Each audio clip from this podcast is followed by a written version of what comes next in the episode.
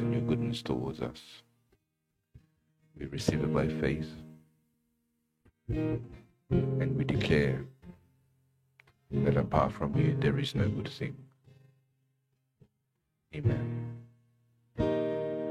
Just before I start my service, there's a few people here that are struggling financially. And I'd like to bless them.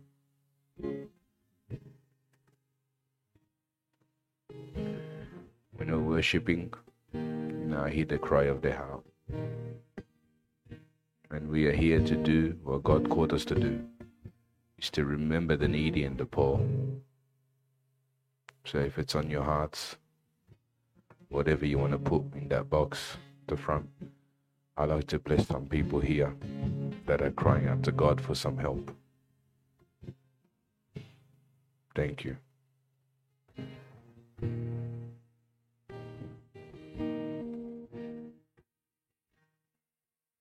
Good.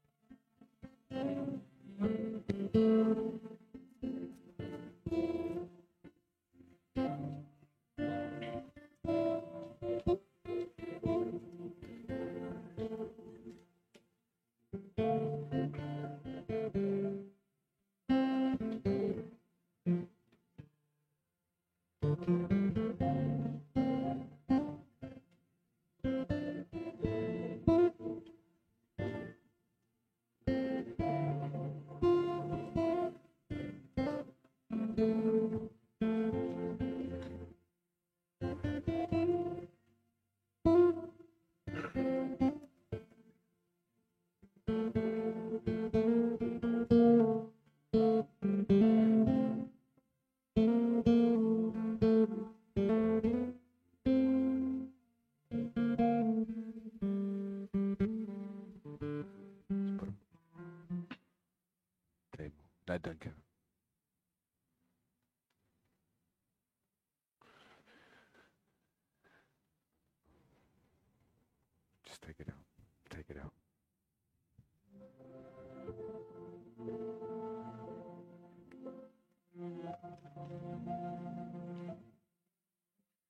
Someone, someone put batteries.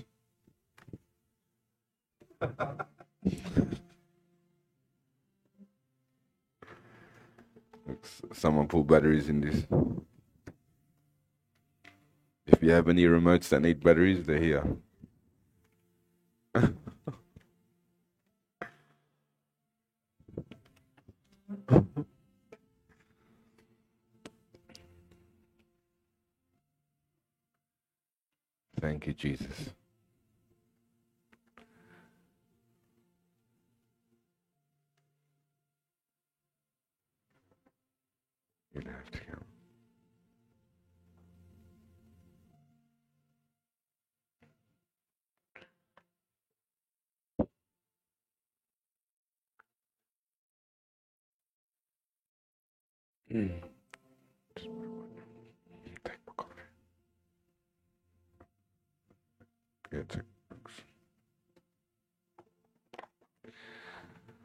Let's pray. For all the people that gave, God loves a cheerful giver. And I pray for you. I thank you, Father, in Jesus' name. because the love they have is not towards the people, but really you. And I thank you that you bless them because they love you and your people. I thank you, Lord, for their hearts. I bless them in the name of Jesus Christ. Thank you. When the disciples left, they decided on one thing to always remember the poor and the needy. Amen.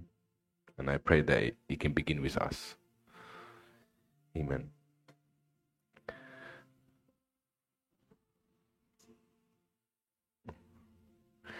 It's interesting. It's happened to me probably three times while worshiping, and I'm hearing the cries of people's hearts. Now, you can come up, please. You come up.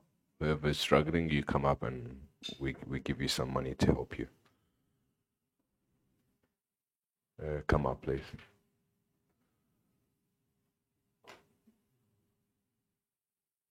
Uh, come up. Whoever's struggling financially, come up and we'll help you. Don't be ashamed.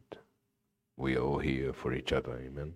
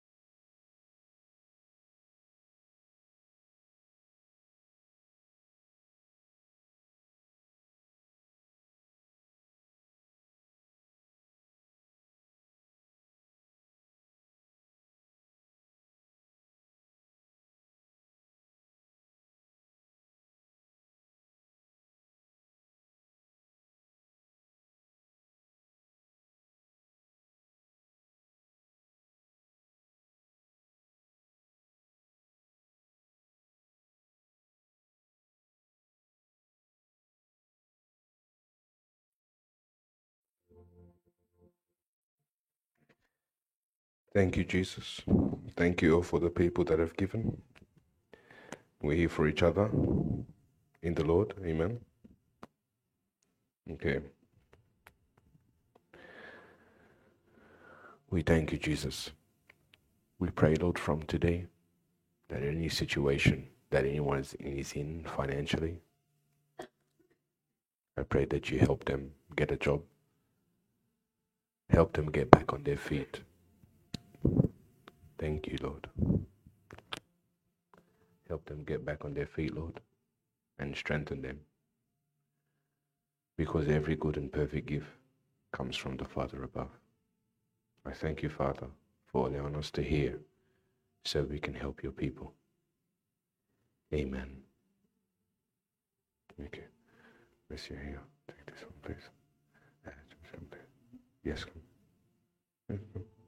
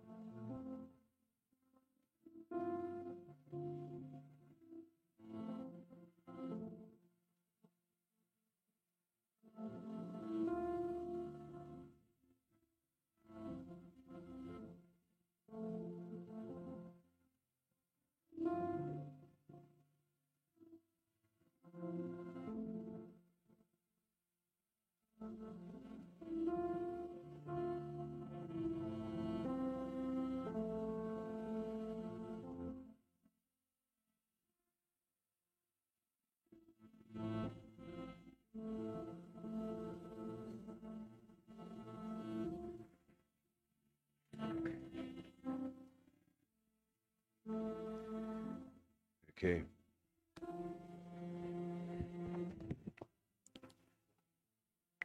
Thank you, Jesus. And thank you all for having a loving heart. Amen.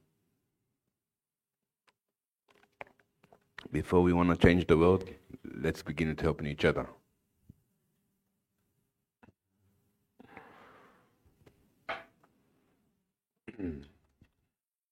Amen.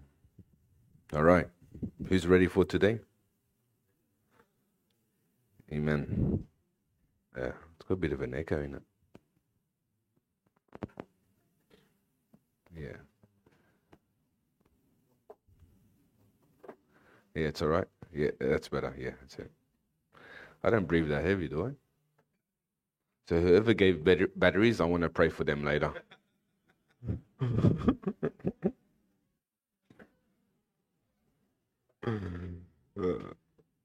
Bless you all. Today, thank God, God gave me direction. And it probably changed the way that you um, look at the Holy Spirit. Because if there is one person on earth that God wants you to be familiar with, it's the person of the Holy Spirit. And it's interesting because God's beginning to show me how you become familiar with the Holy Spirit. If there is something that's completed me since the day that I started my journey to now, it's uh, the relationship with the Holy Spirit. And I can't tell you how crucial it is when you're going through trials and challenges and tribulations and the refining fire of God, the discipline of God, and you don't know the Holy Spirit. How important it is for you to know the Holy Spirit in this process. So today I bring you a direction that will change your life. Thank God.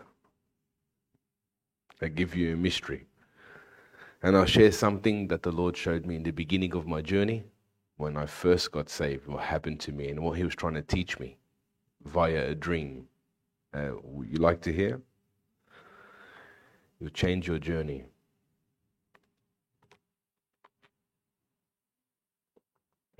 Okay. I can't tell you how important it is when you start your journey to have a mindset of overcoming. I think most of people's trials and challenges and circumstances has a lot to do with them feeling defeated or feeling like they cannot move forward anymore, especially when they go through things. So I'd like to share something with you, and it will shock you because the dream that God gave me was so powerful, and I share it with you. So it's probably around easy seven years ago. Yeah, in between seven to eight years ago. I don't know exactly when, but I have to share what the Lord showed me. And I entered a boxing arena. And my opponent was Satan. And it's like I went to that place of where they like the gladiators clash. I went into that olden tradition where the big stones and we're fighting, and I'm wrestling with Satan. And I knew who he was. I wrestled him for three years, but this time I was in a fight with him. Most of the times before that, he was overcoming me and he was tormenting me. But this time I was wrestling with him and it was an equal battle. I wasn't winning and he wasn't winning. We were wrestling and it was a it was a fight. And I saw this man with a grey beard sitting on a like a platform and he has like the word of God but they're on tablets of stone and he's reading the word of God at me. And I'm fighting Satan in the name of Jesus Christ I rebuke you nothing happened. I'm trying to fight him with Jesus name nothing happened. And I'm thinking in my dream I'm using his name and he's not responding. And I have this man on the side reading the word of God to me. And it was interesting because the man, I knew the man who he was in the dream, and it was Moses. And he was reading the word of God to me, and he kept declaring some scriptures from the New Testament. And as he started to declare the scriptures from the New Testament, Satan started to respond. And I thought to myself, why is he responding to the word of God and not to the name of Jesus? And I started to think deeply while I'm fighting him. And he started to declare four or five scriptures, which I'm going to share today. And he started to respond. And I want to share what the Holy Spirit wants me to share today. Now, I'd like to go to First John first. We'll establish a platform for this.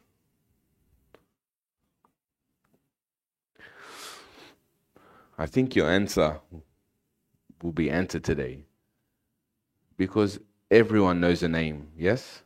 Jesus Christ, the Savior of the world, the Messiah. Why hasn't Satan responded yet? You begin to think deeply. Why isn't Satan responding to the name of Jesus? What is it that God's really trying to do inside of me? I've been in many battles in my spiritual journey with the Lord and I'll proclaim a name, and nothing would happen. But when he was declaring the scripture, he started to respond. So I'd like to share this treasure with you. It says here from 1 John chapter 5. Now you got to read it in context. Okay? It says, Whoever believes that Jesus Christ is Whoever believes that Jesus is the Christ is born of God, and everyone who loves him, who begot also loves him who is begotten of him. By this we know that we love the that we love the children of God. Oh, sorry, by this we know that we love the children of God when we love God and keep his commandments. For this is the love of God, that we keep his commandments, and his commandments are not burdensome. For whatever is born of God overcomes the world. Now, stop there. He talks about Christ being the Savior and that we belong to him. Now, he talks about overcoming the world. And this is the victory that has overcome the world our faith. Okay, so he's establishing now Jesus Christ, our salvation, our Savior. He talks about overcoming, then he talks about the mystery of faith. Okay, let's keep going. Who is he who overcomes the world? But he who believes that Jesus is the Son of God. This is he who came by water and blood, Jesus Christ. Not only by water, but by water and blood. And it is the Spirit who bears witness, because the Spirit is truth.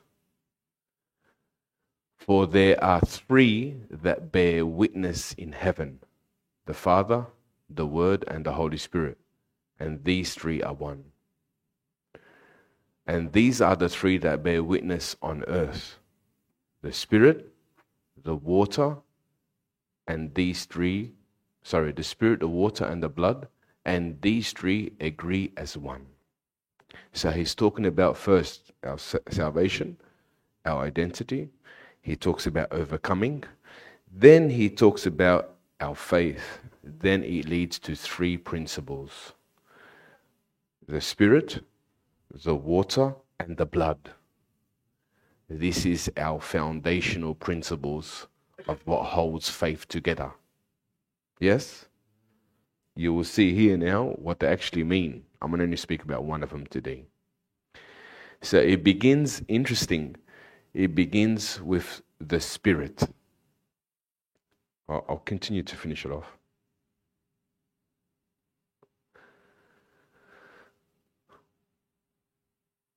I think, uh, no, we go back forward, yeah.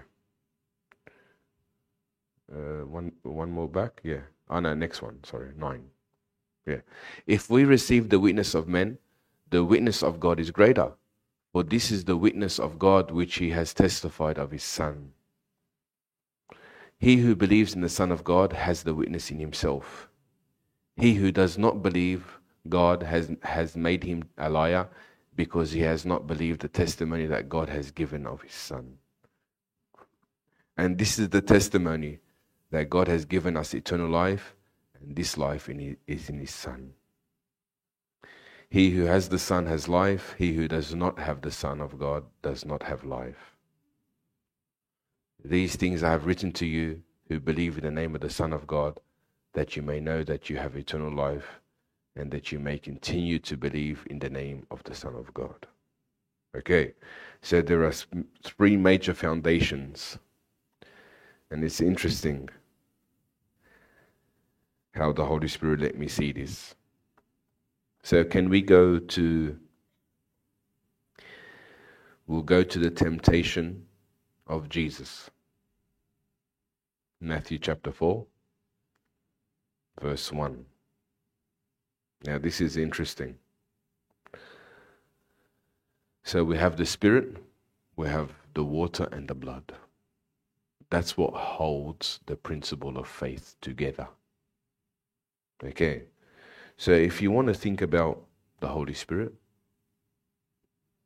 where would you actually begin? When you think about the Holy Spirit and the role of the Holy Spirit, you'll start to see what he done here. Isn't it interesting that there are many ways that Satan responds? There are many ways that Satan actually responds. And I'll sh- share it here. It says here that Jesus was led up by the Spirit into the wilderness to be tempted by the devil. Now, could we stay back on that one? Everyone speaks about this, right? Whenever we talk about the temptation of Jesus against the devil, everyone knows this story, right? Does anyone talk about the role of the Holy Spirit? the Holy Spirit showed me this this week. We are so fixated against the battle of Jesus and Satan, but does anyone think about the role of the Holy Spirit here? The first role of the Holy Spirit was presented here of what he needs to do in Jesus Christ. And it will change the way you build as a believer. Now, we read it now. And when he had fasted 40 days and 40 nights afterwards, he was hungry. Now, when the tempter came to him, he said, If you are the Son of God, command these stones to become bread. But he answered and said, It is written, Man shall live by bread alone, but by every word that proceeds from the mouth of God. You begin to see here the first role of the Holy Spirit was what? Establishing God's word in you. Can you see this? The first role of where the Holy Spirit began to work in Jesus Christ, which is really a lesson for us, was to do what? It is written. Satan responded to what? The authority of what? The authority of God's word. For every believer, the first authority that enters you is not the power of God, is the Logos, the natural word of God. In a way, when you become born from above and you give your life to Jesus Christ, the first thing that He has to do is establish the word of God.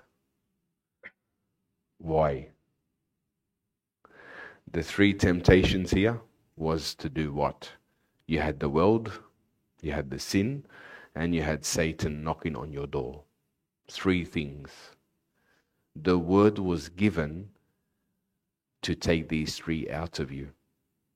Then Satan has no place to work in you anymore. You begin to see it's deeper than a name, it's deeper than knowing Jesus Christ. It's where, it's where the enemy is feasting on in your heart. So, the first role of the Holy Spirit, it's interesting. We all look at the Acts of the Apostles, how the Holy Spirit moved with his power and his glory. Yeah? But the first thing that the Holy Spirit had to do was get enough of God's word in you to overcome the world, overcome sin, overcome Satan. Look how Satan responded. He responded to the eternal word of God. It is written. Jesus says, The words that I speak are not mine, but my Father in heaven. These words that you read every day are eternal. And it's what allows Satan to be defeated. And it allows him not to work in you anymore. So, look, let's keep reading it here. Then the devil took him up into the holy city, set him on the pinnacle of the temple, and said to him, If you are the Son of God, throw yourself down, for it is written, He shall give his angels charge of you, and in their hands they shall bear you up, lest you dash your foot against a stone. Jesus said, It is written again, You shall not tempt the Lord your God. You see how Jesus first encountered Satan? With the Word of God. Why? To take away that system inside of you. The Word of God, the first activity of the Holy Spirit when it comes upon your life is to get familiar with God's Word so you can resist so you so so you can be taken out of the world so you cannot walk in the way of the enemy anymore that makes sense everyone so when i had that dream that i'm in the boxing arena with satan and moses was reading the new testament to me the scripture that i just wrote and some other i'm going to declare what was he really trying to tell me he's trying to tell me that the truth will keep satan out the truth will defeat satan you begin to see here. The first time Jesus encountered Satan was with the Word of God. Isn't that interesting? That the first time we receive the Holy Spirit, we begin to see the next step that He has to do inside of us is to what? Establish God's Word in us. Not for the kingdom, not for the power, not for his glory and his purpose, but to take away the world from us, take away sin from us, and take away all the strategies of Satan. You know this? Before anything can be established in life for God to do anything through you, He has to take away.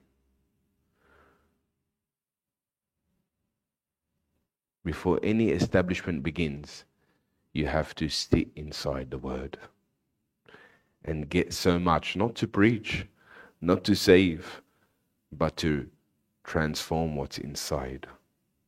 And you begin to see here, you get a good indication of what the Holy Spirit needs to do in a believer's life in the beginning. You get a very good indication. Everyone looks here at the temptation of Satan. Not many look at the role of the Holy Spirit. Who led him there? Who led Jesus there? Himself? He led him to what? To encounter Satan with God's word. You have to know this. Your journey will change. The Holy Spirit led Jesus to establish God's word. So, what's the Holy Spirit interested in the beginning? Establishing His word in you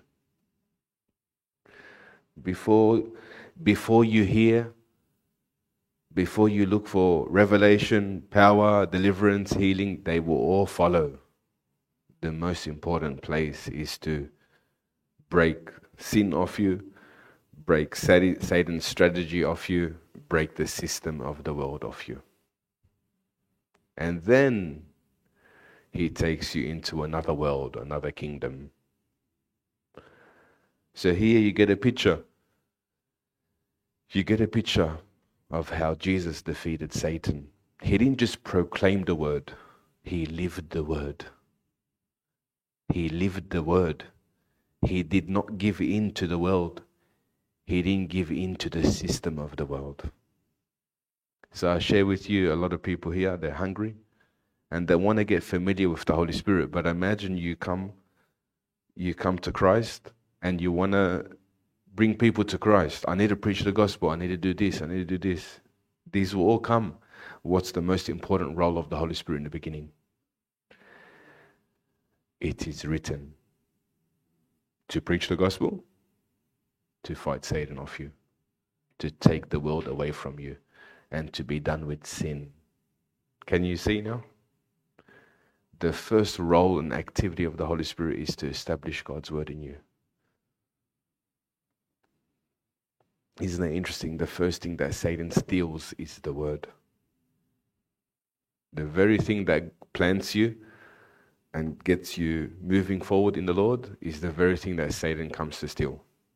They preached the word of God, they heard it with joy, and then Satan came and stole it from their heart so they don't believe anymore. Isn't that interesting?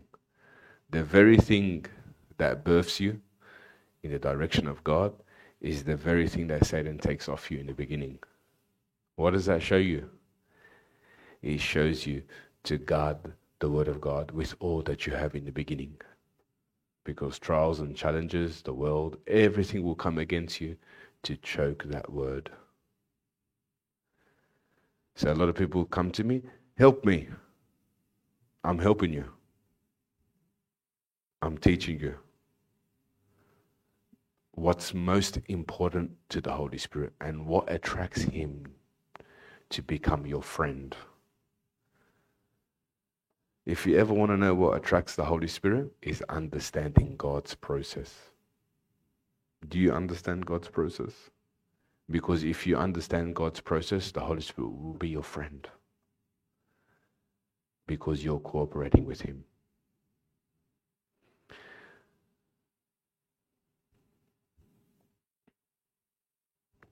So, in the beginning, the devil will try to burn you out, he'll try to frustrate you, he'll try to make you impatient, he'll try to make you believe that his word is not true. He will stain your mind to make you think that God's word and God Himself is not capable of achieving what He promised. I'm telling you. But if you understand that God's word is like a seed, you'll plant it, you'll water it, you'll keep a good heart, a good conscience. You're not based on what you see, you're based on what He promises. You have to understand. So many people want to preach, I want to do, and they force, they force it, they try to do things for God, doesn't work because the first thing has to be established the dealing of sin, dealing of the flesh, dealing of the world, where your treasure, where your heart is, and dealing with Satan's temptations. If you can build in the right direction, you will, go, you will do well with the Lord. So, how many people seen this here? Isn't that interesting? I read it a thousand times, never crossed my eye. But the Holy Spirit said, You can see now. Isn't it interesting that everyone looks at Satan's temptation, but no one looks at the first activity of the Holy Spirit? Isn't that interesting? The first place that the Holy Spirit came openly after baptism, after your rebirth, after you become born again, was to establish the eternal Word of God the first time the Holy Spirit came openly was to show you now you need the Word of God to overcome your carnal nature. You need the Word of God to overcome the system of the world. You need the Word of God to overcome Satan. And then, and then, what happened after that? What did Jesus do? He fasted and he prayed in the beginning. He showed us how to combat that. And then the Bible says that he ministered under the power of God. The power of God came openly after that, and naturally he went into the kingdom. Isn't that interesting? That when you overcome this, remember First John, he he spoke about our faith. Our overcoming is by faith. Then he spoke about the three principles. The first role of the Holy Spirit is what? Establishing God's word. The first activity that you become familiar with the Holy Spirit, establishing God's word. What does Hebrews 4 6 say? Anyone? Hebrews? From Hebrews chapter 4 all the way through 12. What does it say? The word of God is like double edged sword. Penetrates all the way to the marrow, your soul and spirit and mind, and it travels to the depths of that place. Isn't that interesting that he says it's a sword you're used to fight? So it's so important that you know this. So many people say, How did you become a person where you have a relationship with the Holy Spirit? And it's a good question because I like to answer it. But I have eight years to answer it. Eight years of walking with Him. And the, the quickest way I can answer it for a believer is I understood the process of God. I understood that God doesn't, it's not about God taking me to a place, it's about what He needs to build in me. I stopped thinking about where He wants to take me, rather, what He needs to birth in me. Can you understand that? So, the first activity of the Holy Spirit for a believer who becomes born from above is what? Establishing the natural word of God, the black and white word that you read. All right, let's go.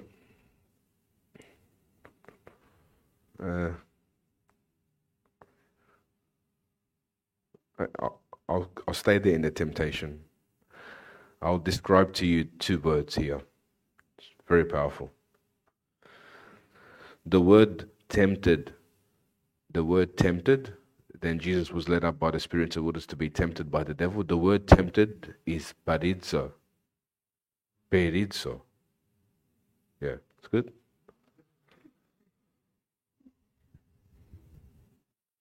I think it's right. Think it's good. It's okay. Okay, you ready for this? The word is parizo, and the word means there's there's seven words here. So when you say test or tempt, it's actually deeper than deeper than that word. So the word tempted is from the Strong's 3985. And the, the first one means to test. Now, the Webster's Dictionary gives us a good analogy here. So, when Satan comes, when Satan comes knocking on your door, which he will, whether you like it or not, he's the accuser of the saints day and night, and he wants to destroy our lives. But thank God we have the truth and Jesus Christ protecting us. Look here. The word tempted means to test. To test in the Webster's dictionary, it says to question, to have a reaction, and to critically examine. Isn't that interesting?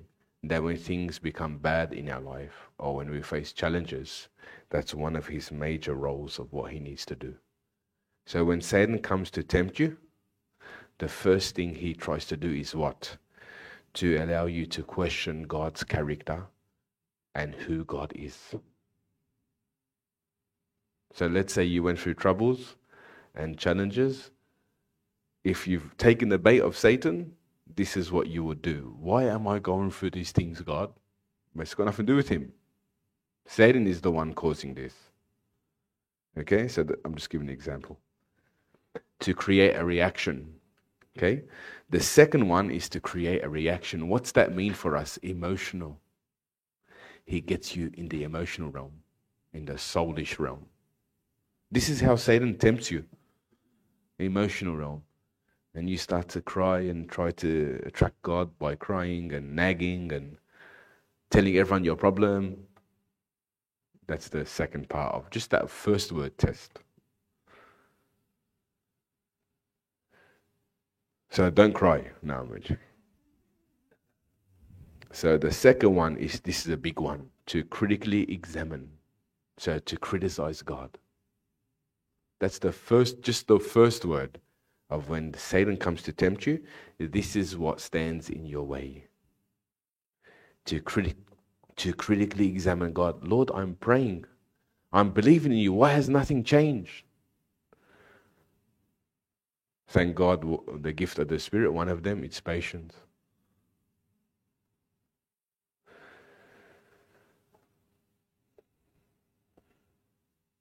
I thank God for that gift um, of the Spirit, patience, because while you wait, you get to see what you need to work on.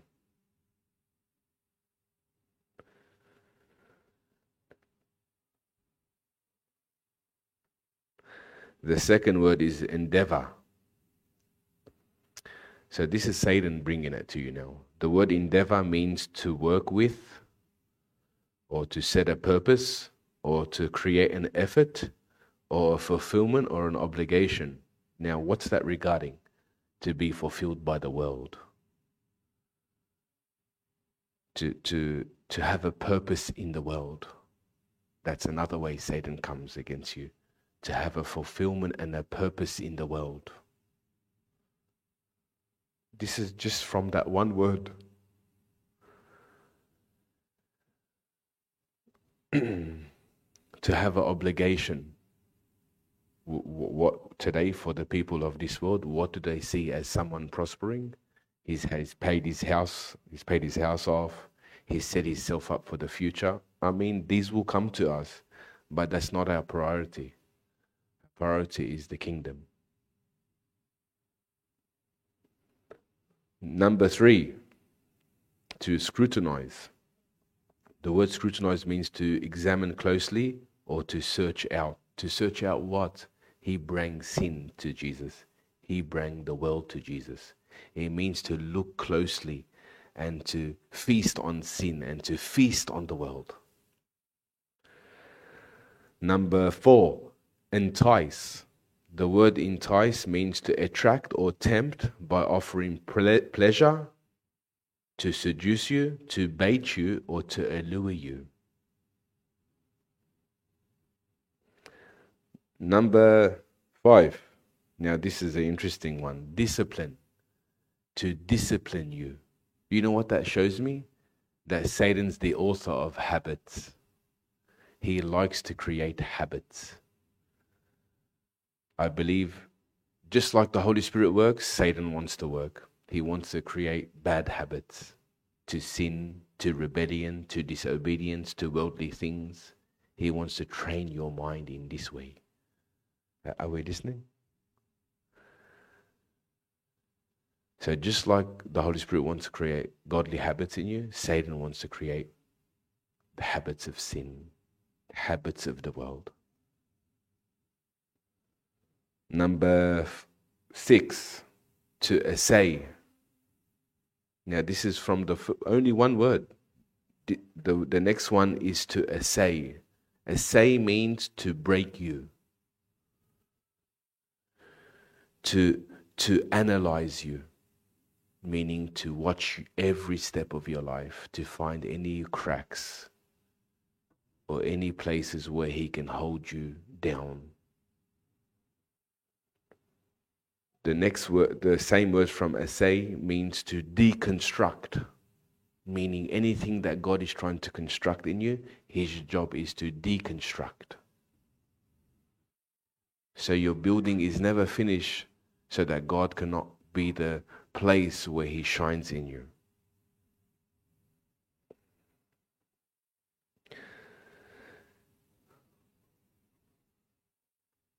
the next one is examine. The word examine means to expect closely, to investigate you, to test you by questioning God. The last one, prove. Prove means to establish the lie based on evidence or an argument. So his plan is to create an argument in your heart against God. I hope we're listening to these things. I didn't want to read them out, but I said I'll just read them.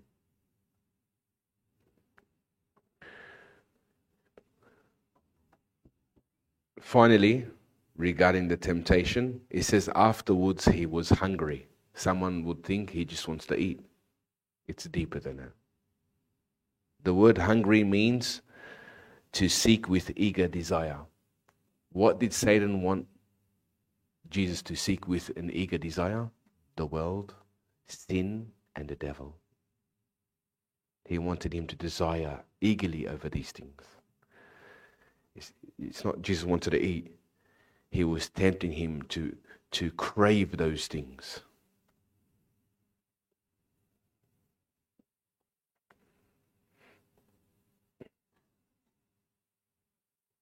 So the word that links up with hungry is from the the word that word there is from the Strong's 3983. The word that comes from that place is Strong's 3983. Uh, sorry. Strong's 4434. That links up with hungry. You know what the word hungry derives from? You ready for this? To cause to cause one to fall. So I repeat this again. That word hungry derives from another Strong's word, 4434, and it defines through the idea to cause you to fall, to scare or to frighten you, to be distressed, also a form of a beggar. So, what was Satan coming to Jesus with, making him afraid that he better take things in his own hands because God can't provide for him. Isn't that interesting? That when we don't take things in our own hands, when we don't leave things in God's hands, we are frightened, we are scared, we begin to take things in our own authority, our own control. Are, are we getting this? It's pretty deep. So the word hungry was Satan was t- trying to do this to Jesus. God can't provide for you. God can't take care of you. You better take it in your own hands. That's what it means. So he frightens you that you better fall in love with the world because God cannot take care of you. It's pretty deep. Okay, enough of that now. Now, I spoke about the authority of the word. How many people are fixated on God's word and have given enough time for God's word to begin to work? How many people here? How many people have learned to cooperate with the Holy Spirit by the first task, the first process is to sit in the authority of the word? People want to sit in the authority of the word and correct people today. People want to sit in the authority of the word and begin to preach. But the Holy Spirit doesn't ask this. He asks you sit with the word so he can cleanse your heart. It's dangerous when you get the word of God without the cleansing of the heart. You look like a Pharisee. You begin to judge, you begin to look down, you begin to be superior. That's why Jesus tells you not to preach in the beginning. Because pride is there, judgment is there, jealousy is there, envy is there, me is there. So he asks you, don't preach in the beginning. Let him work on your heart first. Then the fruit that you produce will last forever. And you won't find yourself getting tossed back and forth. It's true. It is true. How many people get pulled up from envy, pride, jealousy, gossip, slander? Because they try to get the word to save rather than to save their soul first. It's the truth. Let's go to James chapter 1, verse 21. The word of God is used first to save your own soul. I pray you get this by the grace of God. Look here. The first place, you're not the savior of the world first. First, you have to save your own soul. James chapter 1, verse 21. Therefore, lay aside all filthiness and overflow of wickedness, and receive with meekness the implanted word which is able to save your soul. The first role of the Holy Spirit is for your own soul.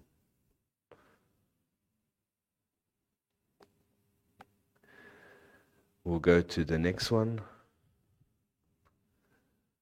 Philippians.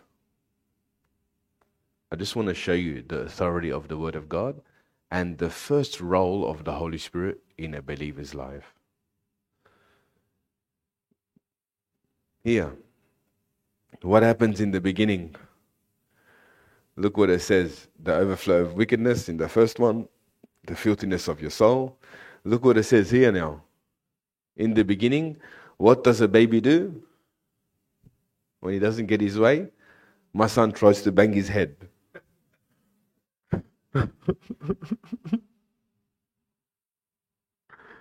Look here. Do everything without complaining and arguing. That word there, sorry, is grumbling. But this is an easy translation. So that no one can criticize you. Live clean, innocent lives as children of God, shining like bright lights in a world full of crooked and perverse people. Hold firmly to the word of life. Then on the day of Christ's return, I will be proud that I did not run the race in vain and that my work was not useless.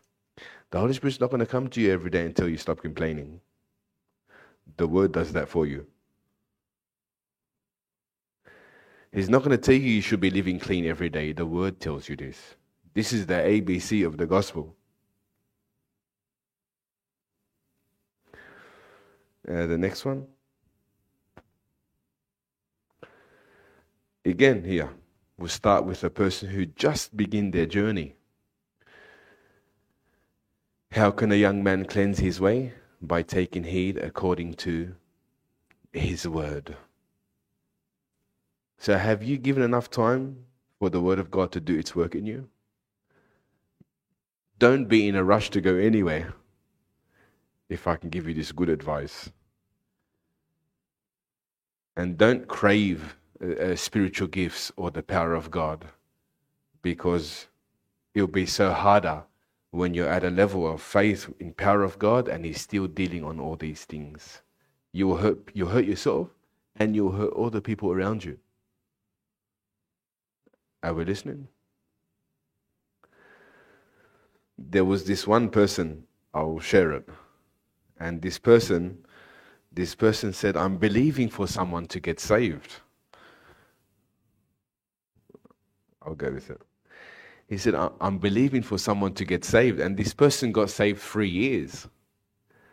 And, and the person who kept planting the seed in this person um, was saying, was saying to me, I don't know why I waited three years for this person to get saved.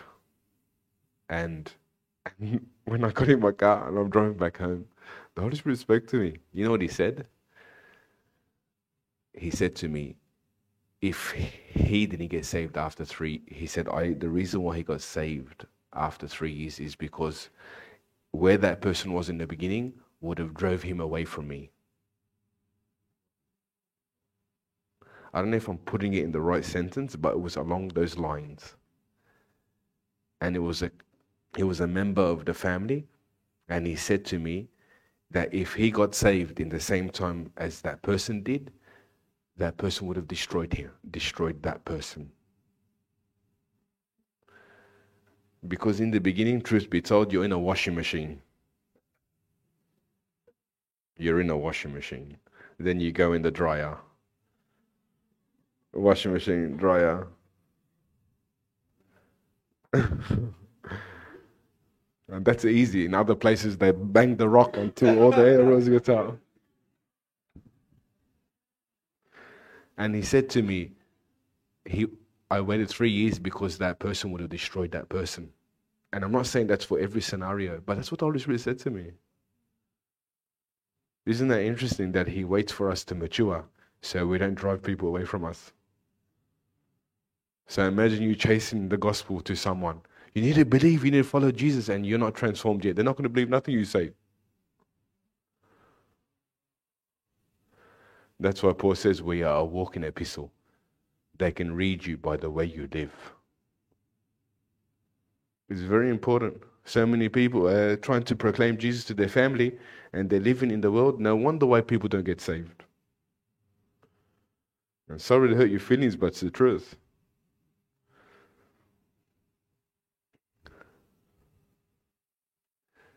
So, First Peter chapter 2, verse 2. What does God's word do in you? What does it promote in you? It promotes in you as a newborn babe. It promotes growth. So many people here have not given the right time. They haven't valued God's word enough to be transformed. As newborn babes, desire the pure milk of the word that you may grow thereby. Let's say you don't open the word, you do not grow. If you can't handle the natural word of God, how can you handle the Holy Spirit later?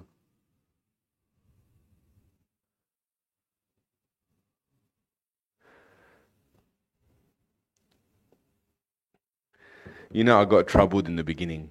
This whole law and grace and all this stuff, it troubled me so much. You know why? Because grace is a higher level of faith, greater than the law. Before you used to do it with the physical. Now, if you do it in your heart, you're judged. Grace is a higher level, higher level more than the law. Because you used to sleep with someone, if, if you do it in your heart, you've committed the same sin. Grace is a higher level, more than any level in the Bible, because God lives inside now. That's the difference. So when you understand this, how valuable and how true the grace of God is, you will tread lightly and you will not move before your time. But like I said, three years of eating the Word of God, eight hours a day, I gave the right time to God's Word to get me to this place and continue to move me forward. Eight hours, I had a deep hunger for the Word. And I know in the beginning what moves the heart of God hunger. Hunger is what moves the heart of God in the beginning.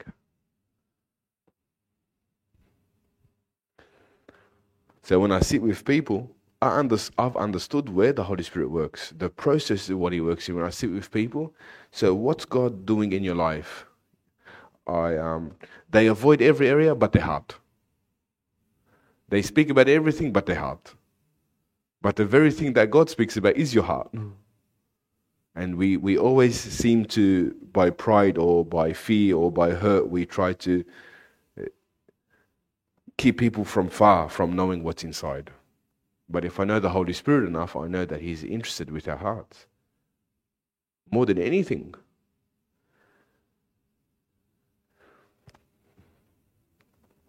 So if you don't value the natural word of God that's in your hand, you cannot receive anything greater than that.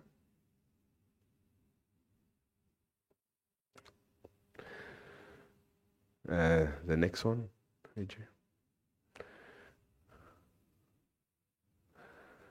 Now, this is, I just threw this in just to show you where your blessings come from, where your promotions come from. Look, John 15 7.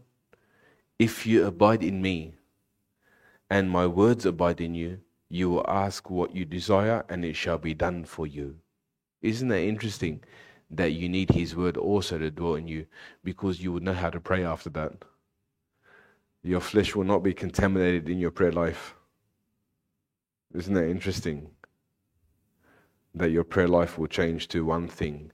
There are two things the Father wanted to give us the kingdom and the Holy Spirit. Your prayers will line up straight with His, prayer, with his word. Next one. Proverbs 35 Every word of God is pure. He is a shield to those who put their trust in Him. How do you put your trust in God? By His word.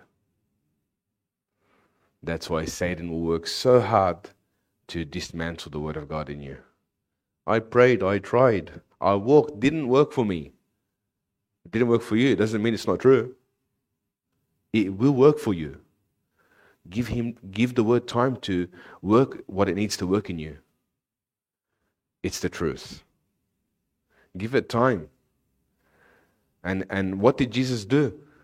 The first role of the Holy Spirit was to plant the word of God. What was Jesus doing? Fasting and praying. He showed you how to become a healthy believer, a healthy spiritual believer. The first role of the Holy Spirit, it is written, it is written, it is written three times. Jesus was fasting and he was praying. He was showing you how the word becomes true inside of you.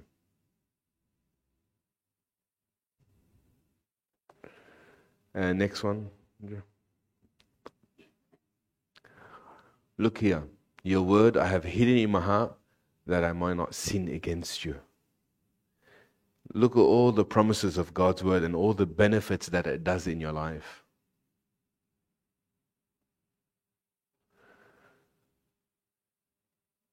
Next one. Isn't that interesting? How many people are waiting for breakthroughs, waiting for restoration, waiting for God to answer? Psalms 130, verse 5 I wait for the Lord. My soul waits, and in His word I do hope. It shows you how we are to be a complete believer. Next one, please. 1 Peter 1 23. This is from the Amplified. For you have been born again, that is, reborn from above, spiritually transformed, renewed, and set apart for His purpose, not of seed which is perishable, but from that which is imperishable and immortal that is, through the living and everlasting Word of God.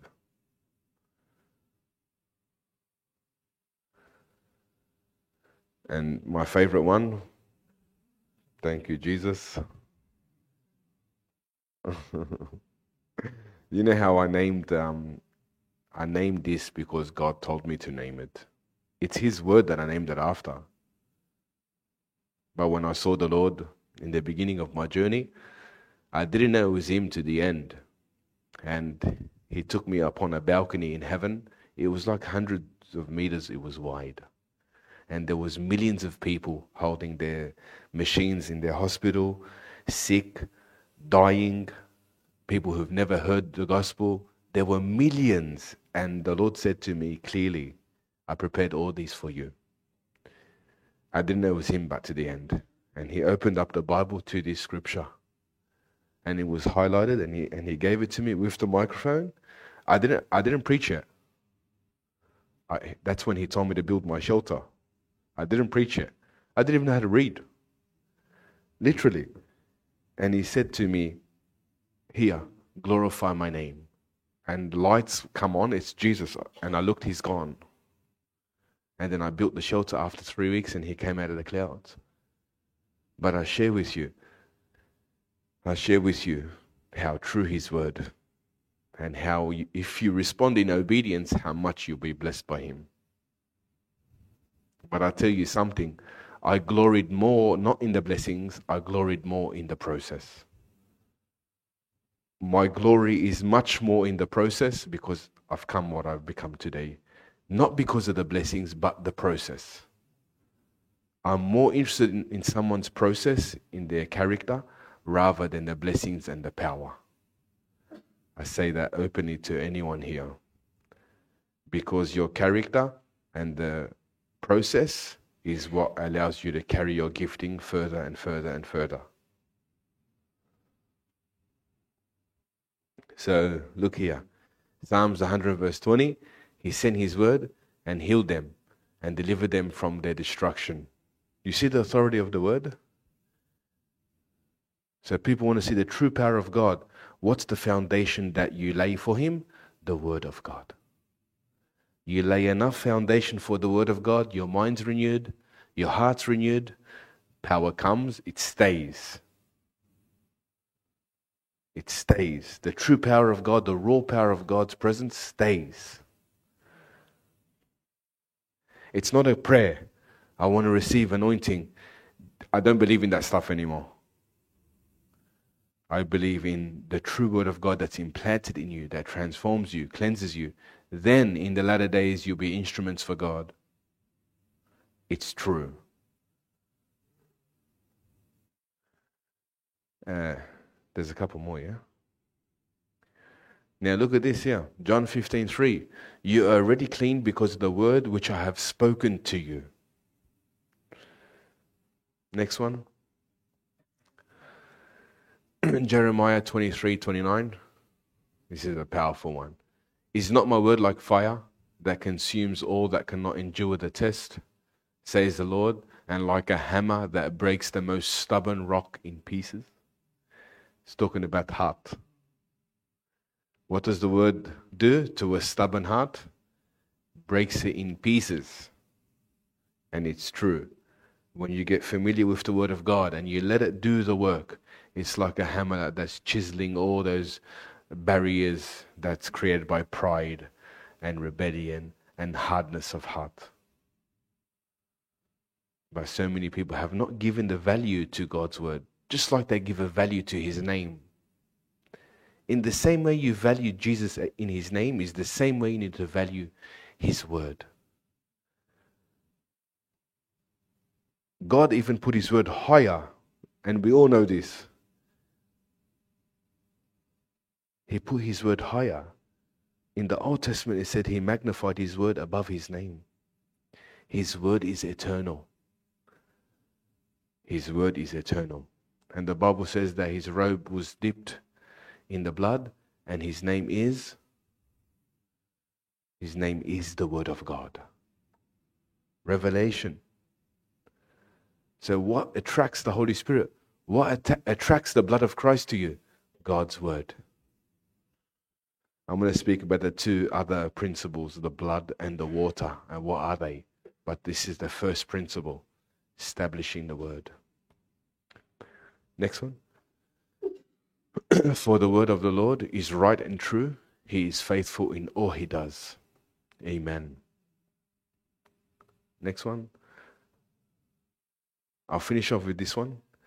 But look here how he begins and look at the cause of why he is blessed. Everyone's read Psalms 1, yeah? Look here.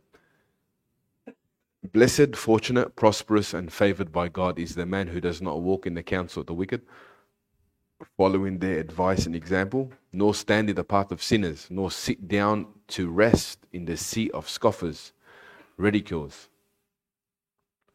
But his delight is in the law of the Lord, and on his law, his precepts and teachings, he habitually meditates day and night. Isn't that interesting what God needs to do? Create a habit in you to meditate on God's word day and night is the reason why he's blessed. That's the cause of why he's blessed, because he became familiar with God's word. And he, create, he caused it to be a habit in his life. Then, naturally, he was able to escape all the traps of the enemy, not sit in the scoffers, not sit with evil people, not do evil things. But look here, that was the cause of it. Next one and he will be like a tree firmly planted and fed by the streams of water. Isn't it interesting that the other one I'm going to speak about is the water? which yields its fruit in its seasons, its leaf does not wither, and in whatever he does, he prospered, and it comes to charity. What was the cause of it? Day and night. Small victories. Begin to discipline yourself to make time for God's word. Even though you don't feel like it in the beginning, I caused the ha- habit in me to be in His word and it became my delight. It became something that I cannot live without anymore. But in the beginning, there was such a resistance in the flesh. Why? Because your flesh never wants to do the things of the Spirit. There's a big resistance in the beginning, but you break through it. The wicked, those who live in disobedience to God's law, are not so, but they are like the chaff, worthless and without substance, which the wind blows away. Therefore, the wicked will not stand unpunished in the judgment, nor sinners in the assembly of the righteous. For the Lord knows and fully approves the way of the righteous, but the way of the wicked shall perish. Now, what was the reason for all of these blessings and for God to stand on his behalf is the one who meditated on God's word day and night. This is the, for a person who's wanting to get familiar with the Holy Spirit and be in the role of the Holy Spirit, the word has to be established.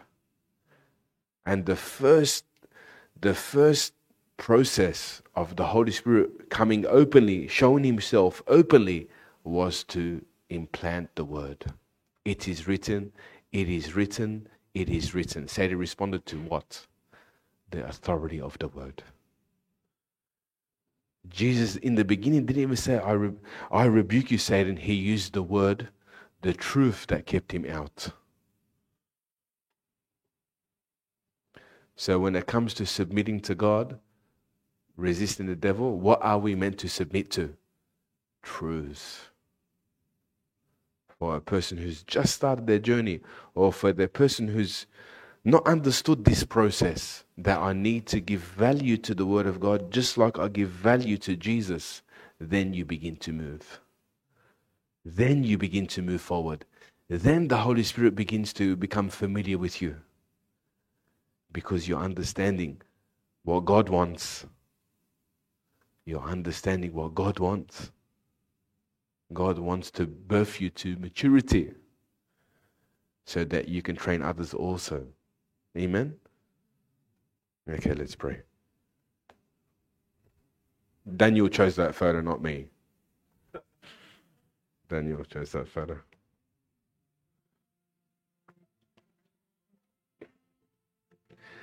So everyone speaks about the temptation, but every, no one, no one pays attention to the work of the Holy Spirit. Open your hearts more and more. I'm teaching how to understand what attracts the Holy Spirit to you. We're here to stand with you, we're here to pray for you. But can I tell you something? You need to mature now. You need to mature now to understand. The same way I give value to a name, the same way I give value to His word. They are together. Remember? the Spirit, the blood, and the water, they are one. The same value you give to the Holy Spirit, the same way you give value to Jesus' name, the same way you give value to the Word of God. But in the beginning, what's the greatest value you got to give God? His Word. Now you can question yourself Do I value God enough to give the Word time to do the work in me? You must ask yourself. Because so many people, they want to be used by God and it sounds good, but they're missing the most important. The most important aspect of your life it's to allow the word to be implanted in you.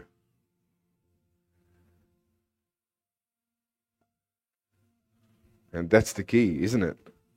You can have all the troubles, you can have all the challenges, you can have all the trials, but the mature, he focuses on building. He doesn't focus on the problems around him. I'll share with you something. I had a dream two days ago. And someone called me at 11 o'clock and they said to me, I'm, I'm sick and I'm struggling. I need you to pray. And I started to pray in the spirit for probably 40 minutes over the phone with him. And then I fell asleep. I fell asleep. They, they obviously hanged up.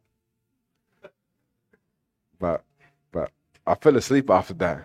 And I was going, I was going on a mission for God, but I didn't see where I'm going. But the person who was sick was in the boat with me. And six other believers were in the boat with me and I don't want to say their names, but they were in the boat with me, and we're going out of an outlet. We're going out of an outlet into the ocean to like an island for a mission for God. But I didn't see what I'd done. I didn't see who it was for, but I was going outside the outlet, and it was wavy and it was stormy. And I said to all the people, "Hold on, God will see us out of. God will see us through this."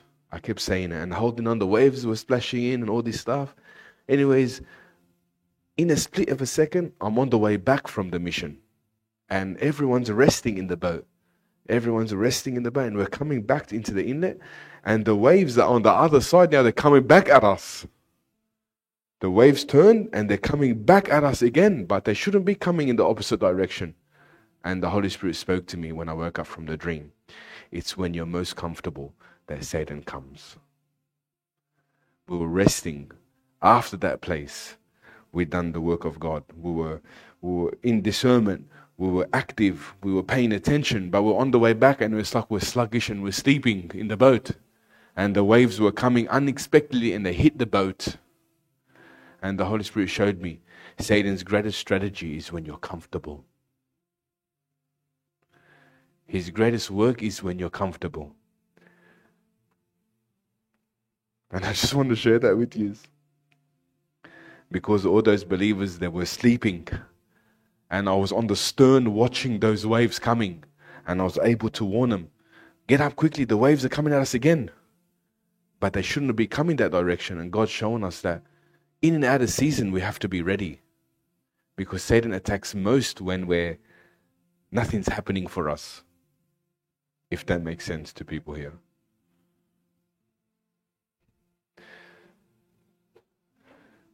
So let's pray. We thank you, Jesus. We thank you for your living word, that w- what makes us clean. Lord, you are the word that was sent from heaven. You were the true manna that fell from heaven and allowed us to be fed. Thank you, Jesus, for your broken body and for your blood that was poured. We worship you today, and I pray from today, Lord, that every person receives this revelation to give value to your word. I pray from here to the third heavens that they give value to your word, Lord, so that I can do the good work in them. Thank you, Lord.